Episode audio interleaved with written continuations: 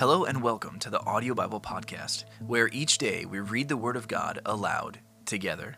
Today we continue reading in the Old Testament book of Numbers, Numbers chapter 22 from the New International Version. Then the Israelites traveled to the plains of Moab and camped along the Jordan across from Jericho.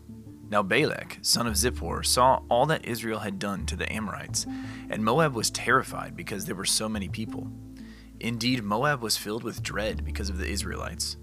The Moabites said to the elders of Midian, This horde is going to lick up everything around us, as an ox licks up the grass of the field.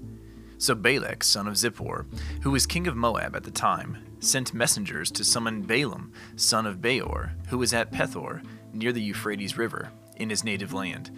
Balak said, A people has come out of Egypt. They cover the face of the land and have settled next to me. Now come and put a curse on these people, because they are too powerful for me. Perhaps then I will be able to defeat them and drive them out of the land. For I know that whoever you bless is blessed, and whoever you curse is cursed. The elders of Moab and Midian left, taking with them the fee for divination. When they came to Balaam, they told him what Balak had said. Spend the night here, Balaam said to them, and I will report back to you with the answer the Lord gives me. So the Moabite officials stayed with him.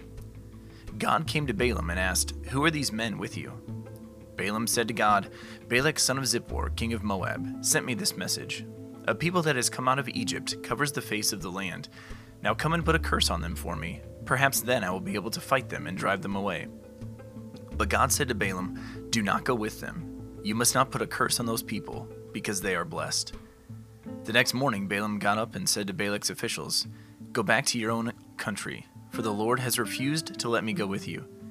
So the Moabite officials returned to Balak and said, Balaam refused to come with us. Then Balak sent other officials, more numerous and more distinguished than the first. They came to Balaam and said, This is what Balak, son of Zippor, says Do not let anything keep you from coming to me, because I will reward you handsomely and do whatever you say. Come and put a curse on these people for me. But Balaam answered them, Even if Balak gave me all the silver and gold in his palace, I could not do anything great or small to go beyond the command of the Lord my God. Now, spend the night here so that I can find out what else the Lord will tell me. That night, God came to Balaam and said, Since these men have come to summon you, go with them, but do only what I tell you. Balaam got up in the morning, saddled his donkey, and went with the Moabite officials. But God was very angry when he went, and the angel of the Lord stood in the road to oppose him. Balaam was riding on his donkey, and his two servants were with him. When the donkey saw the angel of the Lord standing in the road with a drawn sword in his hand, it turned off the road into a field. Balaam beat it to get it back on the road. Then the angel of the Lord stood in a narrow path through the, the, vineyards with walls on both sides. When the donkey saw the angel of the Lord, it pressed close to the wall, crushing Balaam's foot against it.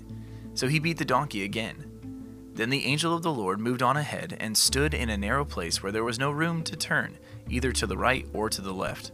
When the donkey saw the angel of the Lord, it lay down under Balaam, and he was angry and beat it with his staff. Then the Lord opened the donkey's mouth, and it said to Balaam, What have I done to you to make you beat me these three times?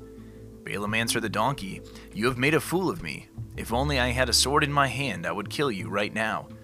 The donkey said to Balaam, Am I not your own donkey, which you have always ridden to this day? Have I been in the habit of doing this to you? No, he said. Then the Lord opened Balaam's eyes, and he saw the angel of the Lord standing in the road with his sword drawn. So he bowed low and fell face down. The angel of the Lord asked him, Why have you beaten your donkey these three times? I have come here to oppose you because your path is a reckless one before me.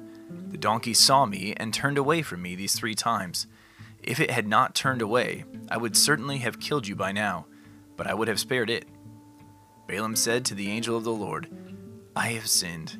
I did not realize you were standing in the road to oppose me.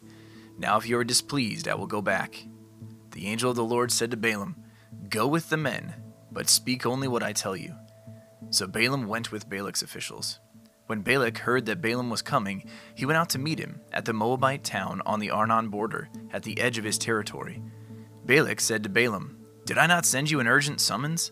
Why didn't you come to me? Am I really not able to reward you? Well, I have come to you now, Balaam replied, but I can't say whatever I please. I must speak only what God puts in my mouth. Then Balaam went with Balak to Kiriath Huzoth.